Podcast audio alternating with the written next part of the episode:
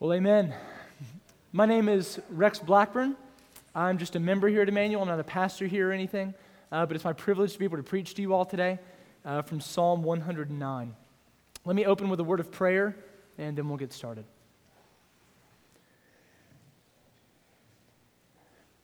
God, all scripture is given, inspired by you, and you have promised us that all Scripture is profitable. So, God, this morning, may we profit from it. In Jesus' name, amen. Well, there are difficult things in the Bible. There are things that are unpleasant to address in the Bible.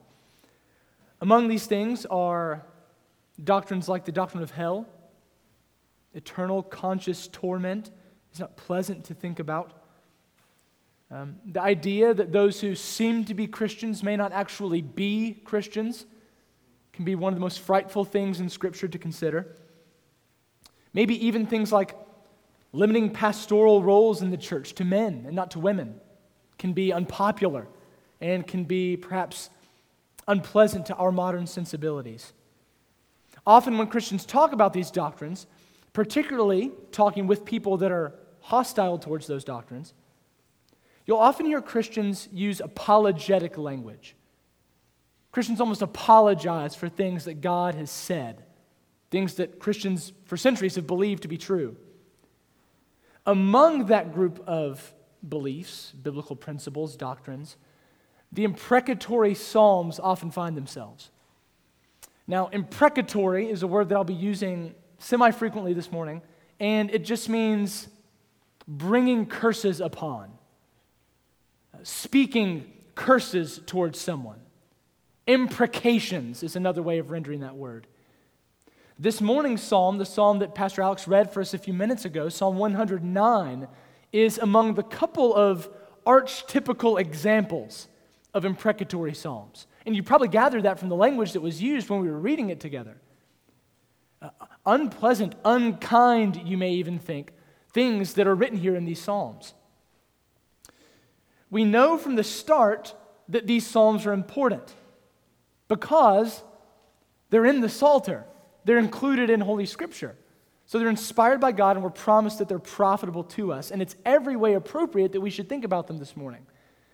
So, in a series on the Psalms, you might not cons- think or imagine that we'll be considering these sorts of thoughts and verses this morning. But here we find ourselves.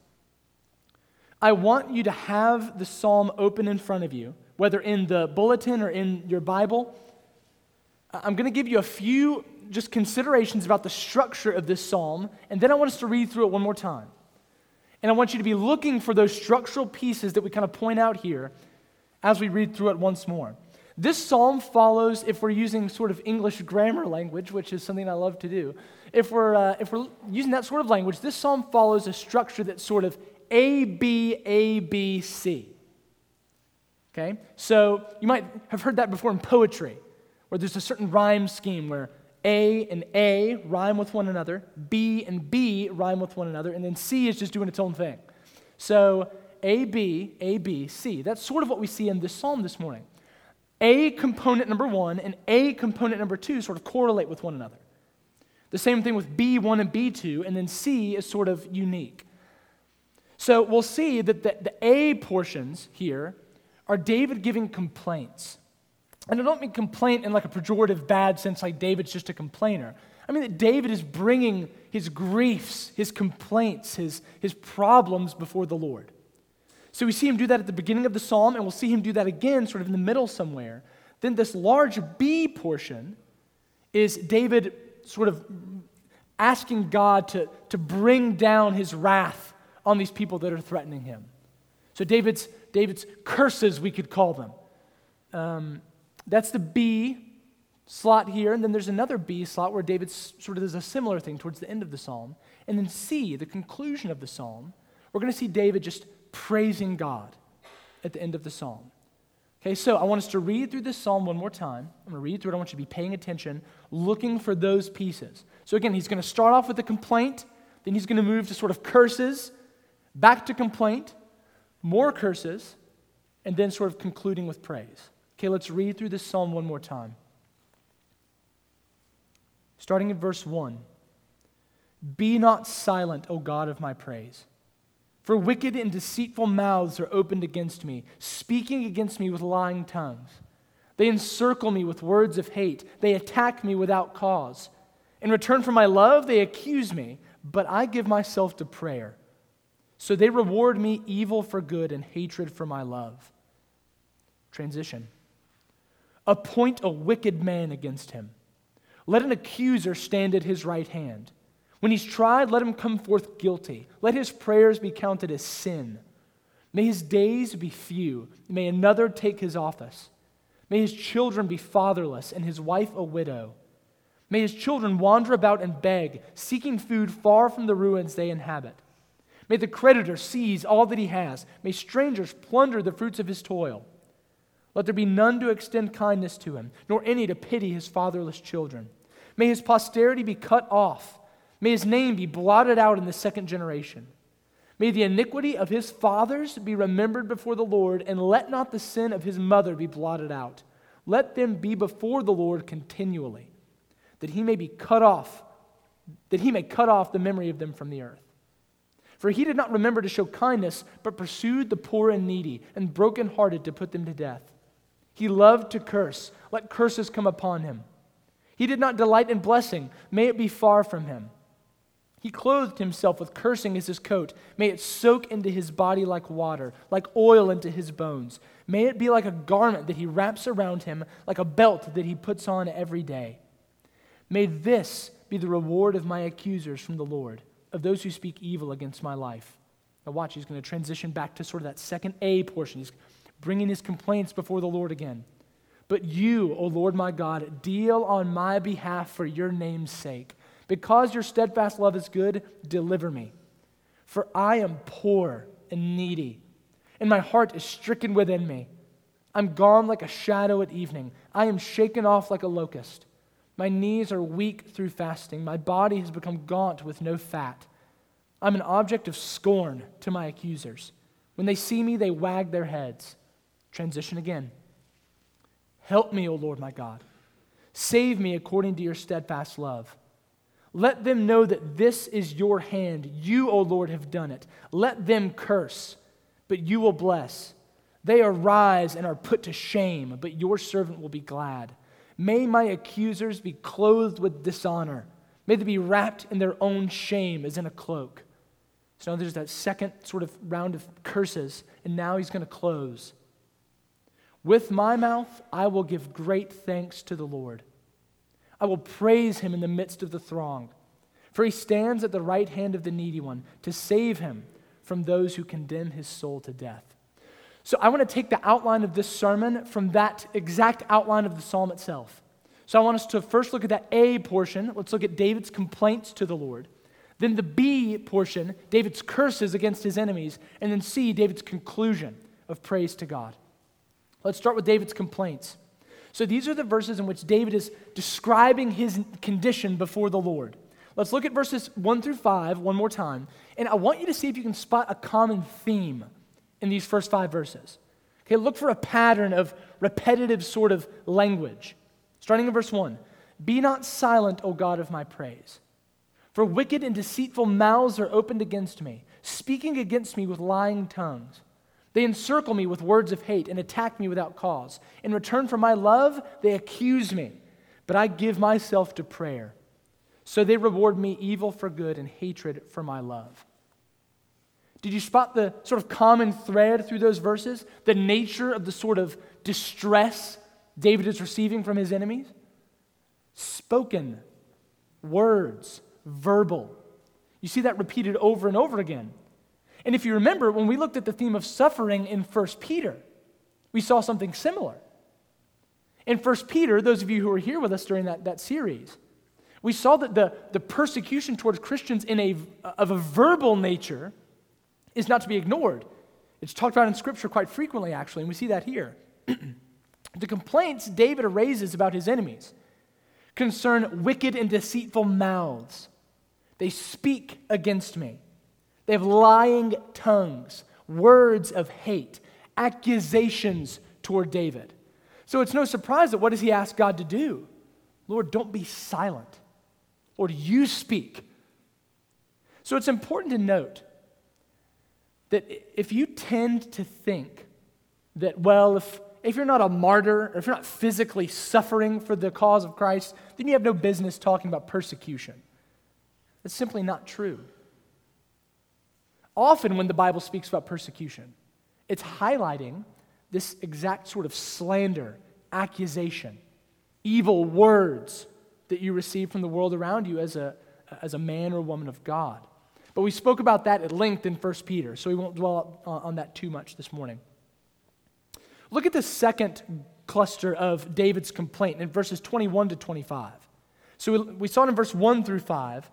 Now let's look at that second group of, uh, of David's complaints in 21 through 25. He says, You, O Lord my God, deal on my behalf for your name's sake.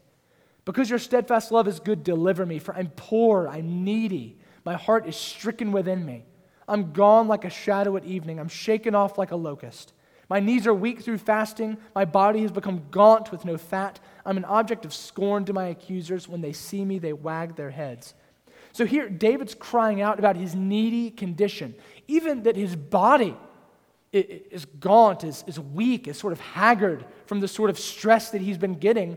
We're not sure why, but we can assume that it's related to what we saw in verses 1 through 5. That the hatred against David is so virulent and hostile and he's taking it so hard that it's manifesting itself physically as he sort, tries to deal with this, th- these accusations that are coming his way. Now, these are the sorts of things we're used to seeing in the Psalms. So, uh, for instance, we, we sing the song, Lord, from sorrow's deep I call. And, and, if, you're, if you're thinking about a series on the Psalms and you showed up at church this morning and, and they're preaching on the Psalms, these are the sorts of things you would expect to, to be preached on. Christians are weak needy, lowly people. Our hearts are cast down within us. Those are the sorts of things that Christians for centuries have loved to, to have the psalm sort of give voice to the cries of their soul in verses like these. So, what business do precious sort of verses like these have being next to imprecations and curses and things like, let his children be fatherless, may his wife be a widow, how in the world are these sorts of ideas grouped together in the same psalter, much less in the same psalm? Just a, a paragraph separate from one another. Well, it's important to see that this is common in the Psalms. Themes like this sit perfectly beside one another in a happy tension. And how is that so? Well, because if we look at all the mistreatment, all the anxiety, in these sections of complaint, all these things that David is suffering, all the weakness that he's confessing to God, the, the, bodily harm that he's even experienced because of the accusations that he's receiving, we see David implore for God to act. And we'll see that's why these two ideas that seem contradictory can sit so close to one another. That's why the, the suffering of the Christian soul and, and the wrath and justice of God can sit next to one another because Christians long for God to act to make things right. But that's a little foretaste of where we'll, uh, where we'll go here in a moment. He says, Be not silent, O God of my praise. He's not asking God to make noise, he's asking for God to do something, to make himself known. He says again, You, O Lord my God, deal on my behalf, deliver me. So we notice here this plea for God's action. But we also notice David's motivation for God's action. So look closely here at verse 21. You, O Lord my God, O God my Lord, deal on my behalf. Why? For your name's sake. So when David asks God to act on his behalf, when David asks God to do something, what motivation is there for God to act here? The sake of God's own name. And this is a sort of motivation that I think is pretty rare among Christians today that we would ask God to do something for the sake of his own name. We are naturally self centered creatures, very concerned with our own comfort, consumed with our plans and that they be brought about. David here, instead, though he is concerned with those things, I think, David here, when he's ple- pleading with God to act, he says, God, do it so that your name will be upheld. The glory that your name deserves will be ascribed to you. Now, this isn't some attempt on David's part to manipulate God into acting. I think this is David's sincere concern that God's glory will appear diminished if his enemies are allowed to prevail over him. And we actually see a similar thing in the life of Moses. So, if you remember eh, eh, with the life of Moses, when the people of Israel are, are actually, God is angry with them uh, because Moses has come down with the Ten Commandments and they instead have been worshiping the golden calf. God, in his fury, righteous fury at these people, says, Moses, I'm going to wipe them out and I'm going to start over with you. Moses pleads with God, don't do this. And he gives two reasons. Number one, God, remember the covenant you made with Abraham, with Isaac, with Jacob. Number two, God, consider what will the Egyptians think? If you miraculously delivered your people out of their hand and then just let them die in the wilderness. God, your name, your glory might be sullied if you do this. God, preserve your glory by preserving your people. And God relents. And we see throughout the Bible that this is a, a, a common motivation of God to act. And if you've never if you've never heard this before, it might be jarring that God loves his own glory. God is for God. And even in something like Psalm 23, where the Lord is a shepherd, I shall not want. He, he leads me beside still waters and green pastures, and He restores my soul for His name's sake. We see phrases like that popping up all over the Bible, and they pop up here in this psalm. Why? Because God loves God's glory.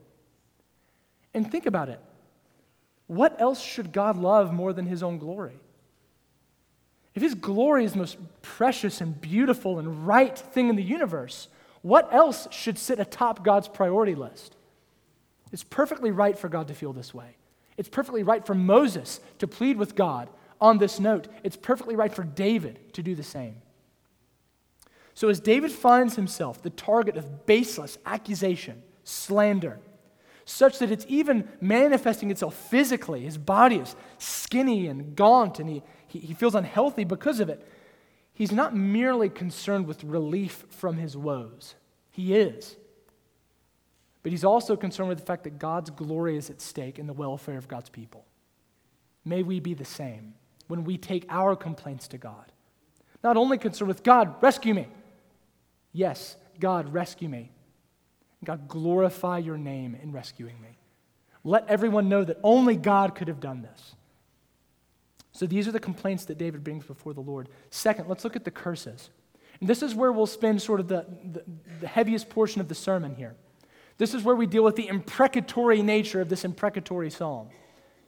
So, the very name imprecatory, I think, is a, bit misleading, and I didn't come up with that. That's a, a common uh, sort of demarcation for these sorts of psalms. And there are two psalms, really Psalm 69 and Psalm 109, that sit atop uh, the list of imprecatory psalms.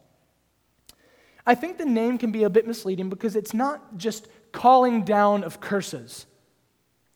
That is happening, but that's not merely what's happening. There are evildoers at work People are being mistreated wrongly.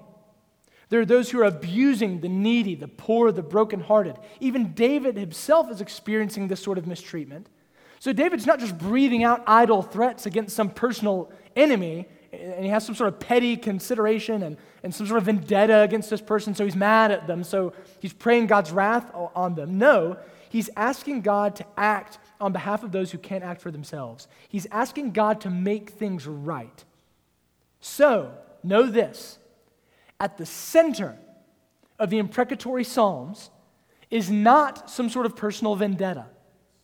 At the center of the imprecatory Psalms is a cry for God to bring justice, a cry for God to do what's right, to take the crooked, fractured, broken things we see around us and make them straight, make them whole, make them right again. Let accusers be accused. Let the one who curses be cursed. But let the one who does right be blessed. Let him prosper. Let the one who loves God experience deliverance. The imprecatory Psalms give voice to every Christian who has lamented the broken and evil condition of this world. Let me stop here for a brief moment of application.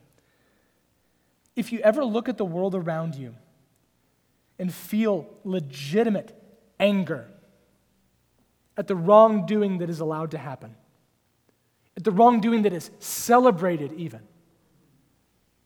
Five minutes of the news will drive this point home. Not even the national news, the local news is depressing enough.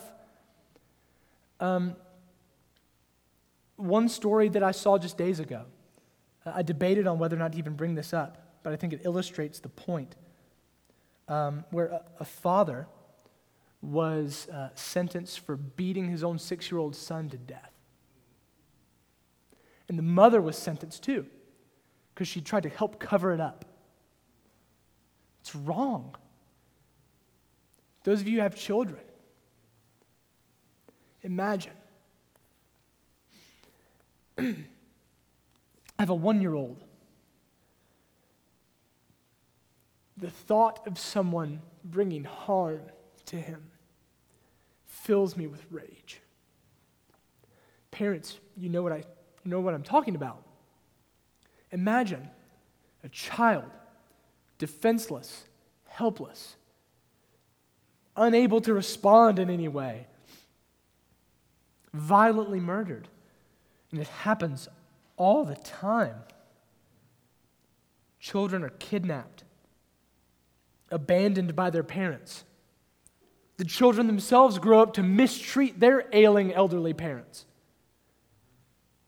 the, these aren't just natural disasters or calamities that befall all humanity. These are things that are perpetrated by people, done willingly, sometimes premeditated, with malice and forethought.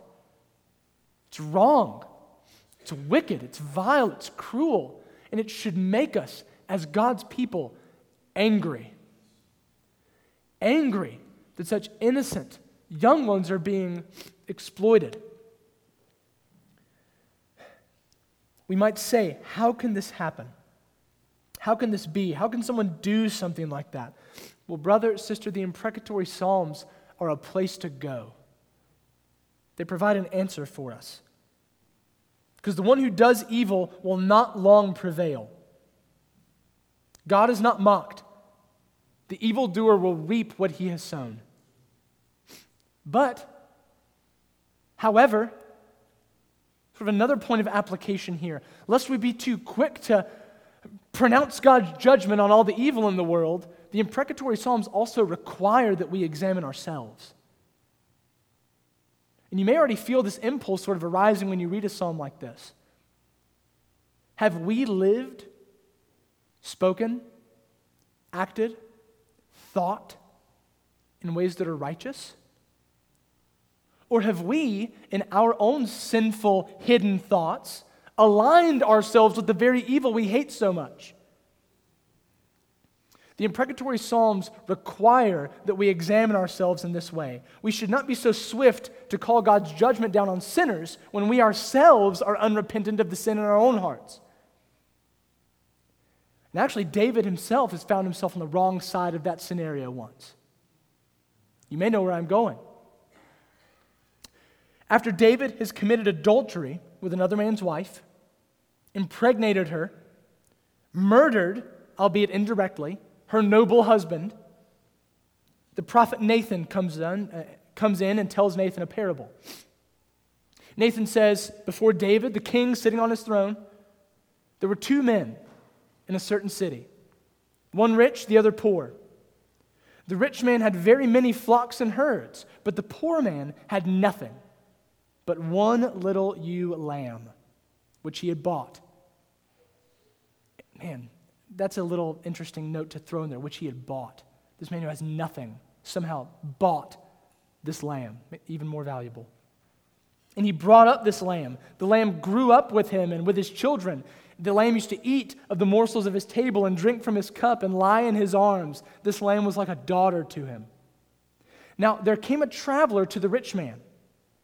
And the rich man was unwilling to take one of his own flock or herd to prepare for this guest who had come. So instead, he took the poor man's lamb and prepared it for the traveler who had come to him. And David, when he heard this, his anger was greatly kindled against the rich man. And he said to Nathan, As the Lord lives, the man who has done this deserves to die.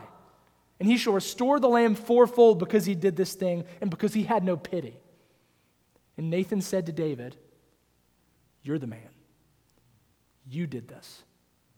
You stole the nobleman's wife.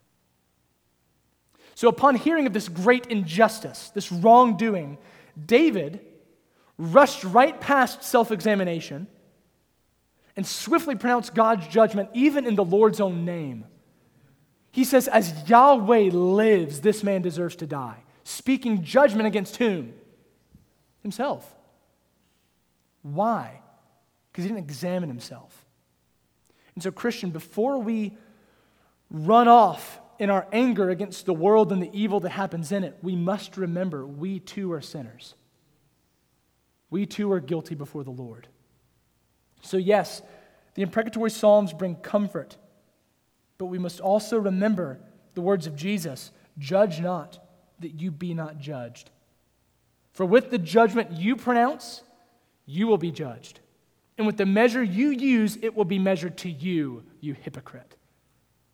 So the imprecatory psalm should bring us comfort that God will not let evil prevail, but they should also bring self examination, realizing that we too are evil sinners. So with the imprecatory psalms, we must remember those two things. But before we look at the conclusion of the psalm, I just want to give a few moments to this question Should Christians pray imprecatory prayers? So, as we've looked at the sort of the curses that David has, has brought down on his enemies here, on his accusers, should Christians pray this way? Uh, it's, a, it's a great question. Hopefully, one that you were asking sort of in the back of your mind. You may have said, I've never really prayed this way, but I see this prayer in the Bible. It's inspired scripture. Should I be praying this way? Well, in the Psalms, we have to remember this is written in an old covenant context. Okay, so God is primarily working through a nation, and that nation has enemies that set themselves against God by attacking this nation. So these sorts of prayers make a lot more sense in an old covenant scheme. But should Christians, members of the new covenant, pray these sorts of prayers? Well, the first question that I hope you're asking is I wonder if these sorts of prayers show up anywhere in the New Testament. So we see them in the Old Testament. Do we see imprecatory prayers in the New Testament ever? Well, actually, yes. They're scarce, um, sometimes indirect, but they are present. I'm going to give you three examples. The first one Revelation 6. As the seals are being opened, God's judgment against the world is being poured out. It says, When he opened the fifth seal, I saw under the altar the souls of those who had been slain for the word of God and for the witness that they had borne.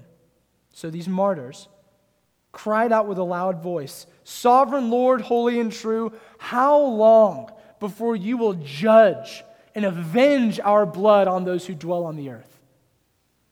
Well, that's as imprecatory as they come. God is being asked to avenge the afflicted righteous by pouring out his wrath on the evildoer. Okay, there's an example. Galatians 1. So, a letter from Paul. Here's our second example. Uh, not a prayer directly, but Paul says, speaking of those who preach another gospel, let them be accursed. Anathema. That means eternal cursing. Unless you think he just got carried away, he says, let me say it again, let them be accursed. Okay, so there's two examples of this sort of language showing up in the New Testament. Last one.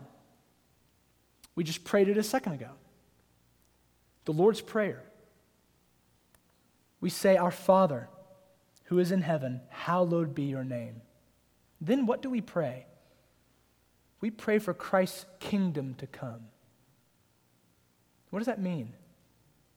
Yes, it means peace, stability, righteousness, and judgment against those who would set themselves against the king. So, again, not direct, but implied I can't resist it. There's an imprecation implication there. I'm sorry. Um, implied in the Lord's Prayer is that sort of bring judgment, make things right. Your kingdom come. So there are examples, but they're not nearly as, as many, as frequent, or as strong in the New Testament as they are in the Old. In fact, in spite of these few examples, the overwhelming pattern in the New Testament is that in the face of adversaries, we pray not for judgment, but for mercy. Examples here are numerous, but I'll give just a few. Stephen, the first martyr of the church, even after he had just called the council in Israel stiff necked people, uncircumcised in heart and ears, resistors of the Holy Spirit, he prays for them as they're stoning him to death. And what does he say? Lord, do not hold this sin against them. If anyone has a basis, a warrant for calling down God's wrath, it's Stephen. Innocent, righteous Stephen who's being killed without cause. Shouldn't he say, Lord, stop them, deliver me? God, they're attacking me. I've been blameless. They are the sinners. Bring your judgment. But instead, he says, Lord, don't hold this sin against them. Paul, after he and Silas are captured, beaten, thrown in prison. We have no mention of them sitting in their cell praying down God's judgment on their captors. What are they doing? They're praising God, singing hymns, rejoicing that they've been counted worthy to suffer for the name of Christ. The greatest example, Jesus, the one who commanded us to pray for our enemies, to bless those who spitefully use us from the cross couldn't Jesus have quoted an imprecatory psalm flawlessly? I looked for pity, and there is none. They give me poison for food, and for my thirst, they give me sour wine to drink. Pour out your indignation upon them. Let your burning anger overtake them, Lord God. Couldn't he have said that? The Psalm's even referring to him being given vinegar and things like that on the cross. But instead, he says, Father, forgive them. They don't know what they're doing. So, the overwhelming pattern in the new covenant is not for Christians to take up arms in our prayers against the unrighteous. It's to understand we've been shown great mercy. God, show mercy. Continue to show mercy to sinners. Something has changed some sort of divide, watershed, something has happened from the old covenant to the new covenant that instead of calling down fire, summoning bears, praying God's wrath, Christians bless their enemies, love their accusers, pray for God's mercy to be shown on sinners. So we have to ask what has changed? What is it about the work of Christ, about the life of Jesus, that would make Christians slow to pray imprecatory prayers. That instead, prayers of forgiveness would rise up from the Christian soul, prayers of mercy would rise up from the Christian soul in the face of accusation. Well, there's a lot that could be said there, and we could get deeply into redemptive history and look at the, the old covenant versus the new covenant and the, the, the continuity and incontinuity that, or discontinuity that happens between those two covenants, I think we can clearly understand the point just by looking clearly at the gospel. Each facet of the gospel of Jesus Christ drives home the fact that Christians are people, should be people, that love mercy. First, if we believe the gospel, we believe that all men, all women, including ourselves, are born in Adam and are therefore sinners, both by nature and by glad choice. Happy rebels against God. So if you're a Christian, you know and understand deeply that you yourself are a sinner, just like that one that's accusing you. Two, all sinners are together under God's wrath. and are rightful recipients of his justice. Three, were it not for Christ, who offers to all the free gift of mercy, we would be without hope. Four, we believe that it's merely by faith in God's grace that we are saved. So, nothing about you, Christian, is meritorious of God's favor that the unbeliever that you would pray against doesn't possess. We're all leveled at the foot of the cross, it's often said. And five, therefore, Christians are people who, while we hate evil, must love mercy. We have been shown, Christian, great mercy by a God who is perfectly right in giving us nothing but wrath. Why then would we wish God's wrath upon someone else? Even the person that we're so angry about. Great injustice has been done by this person. Christian, were it not for God's grace, how are you any different than them? Christians are people that must love God's mercy. Now, notice I didn't say we should never pray for God's righteous vengeance on evildoers. But we should follow Scripture's example that these prayers should be outweighed in their frequency and their weight by prayers of praise, intercession, and mercy. Finally, David's conclusion. So, the last two verses of the psalm. So, after bringing his complaints before the Lord, after bringing, uh, after hoping curses on his enemies, David closes the psalm with these two verses With my mouth I will give great thanks to the Lord. I will praise him in the midst of the throng. Why? For he stands at the right hand of the needy one to save him from those who condemn his soul to death. We see that David doesn't end the psalm by just raining down more anger on his enemies. He closes by declaring that he will give God great thanks. He'll praise him in the midst of the throng of the gathered people. Why? Because God stands beside the needy. He's ready to save the poor, broken-hearted, needy one from death. So, do you see what David highlights here? It's just confirming what we've seen throughout the psalm that this psalm is about not David and some vendetta or even his enemies. It's most ultimately about God. It's about God's justice and it's about God's glory. That's what imprecatory psalms are about. Now, how do we see that in this praise? Well, David declares that he will glorify God in the crowd.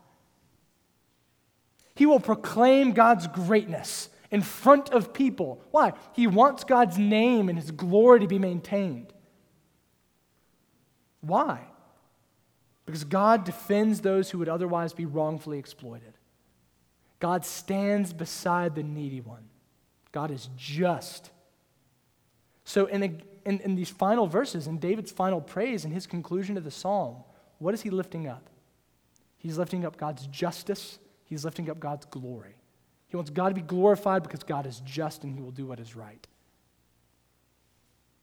So, not just in this psalm, but in the imprecatory psalms in general, Christian, please understand, please remember, and please glory in the fact that these are not ultimately about the evil in the world about the anger of David or of any other Christian, or about God being some uncontrollable, angry man in the sky.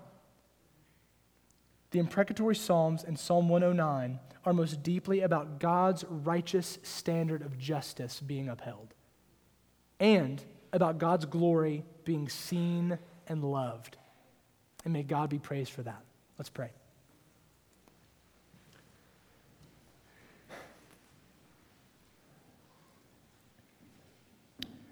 God, we do exist in a troubled world. God, we look around us, we look inside our own hearts, and we see evil, we see sin. And God, as Christian people, we confess together we hate sin. We hate it, God. We hate it in others. We hate it in ourselves. But Lord, we repent of sin. We want to align ourselves with you, with Christ, in a campaign against sin. Lord, we don't want to align ourselves with sin. because you're a God of justice. And that's good news to the Christian and bad news to the evildoer. So, Lord, let us take comfort in the fact that you're a God who is just, and then may we glorify you for that fact. We pray these things in Jesus' name. Amen.